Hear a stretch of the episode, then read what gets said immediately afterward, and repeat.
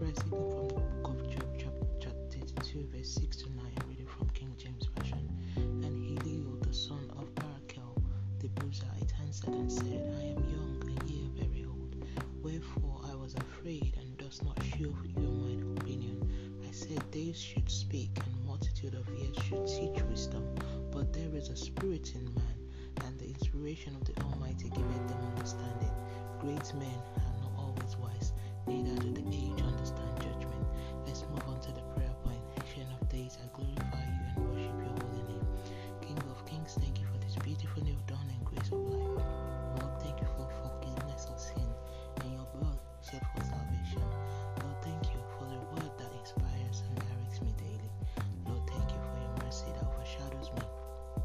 And keeps me away from all judgment. Lord, give me grace to function according to your divine wisdom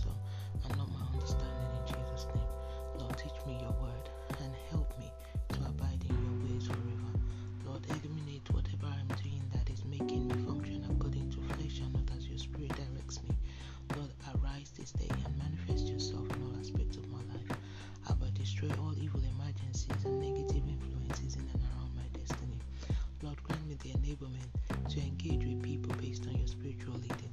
Lord, remove every assumption that makes me feel unwanted and open my eyes to see your love for me. Lord, remove every association that is sent from the pit of hell to confuse me and ridicule my faith in you. Lord, I commit my children unto you. Surround them with good company and do not let them be vessels used by the workers of iniquity. Lord, henceforth, I want to function in divine wisdom and understanding.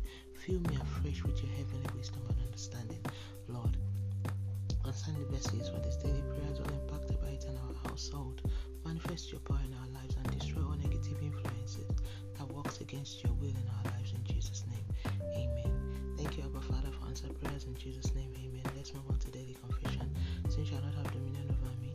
I am operating the power of the word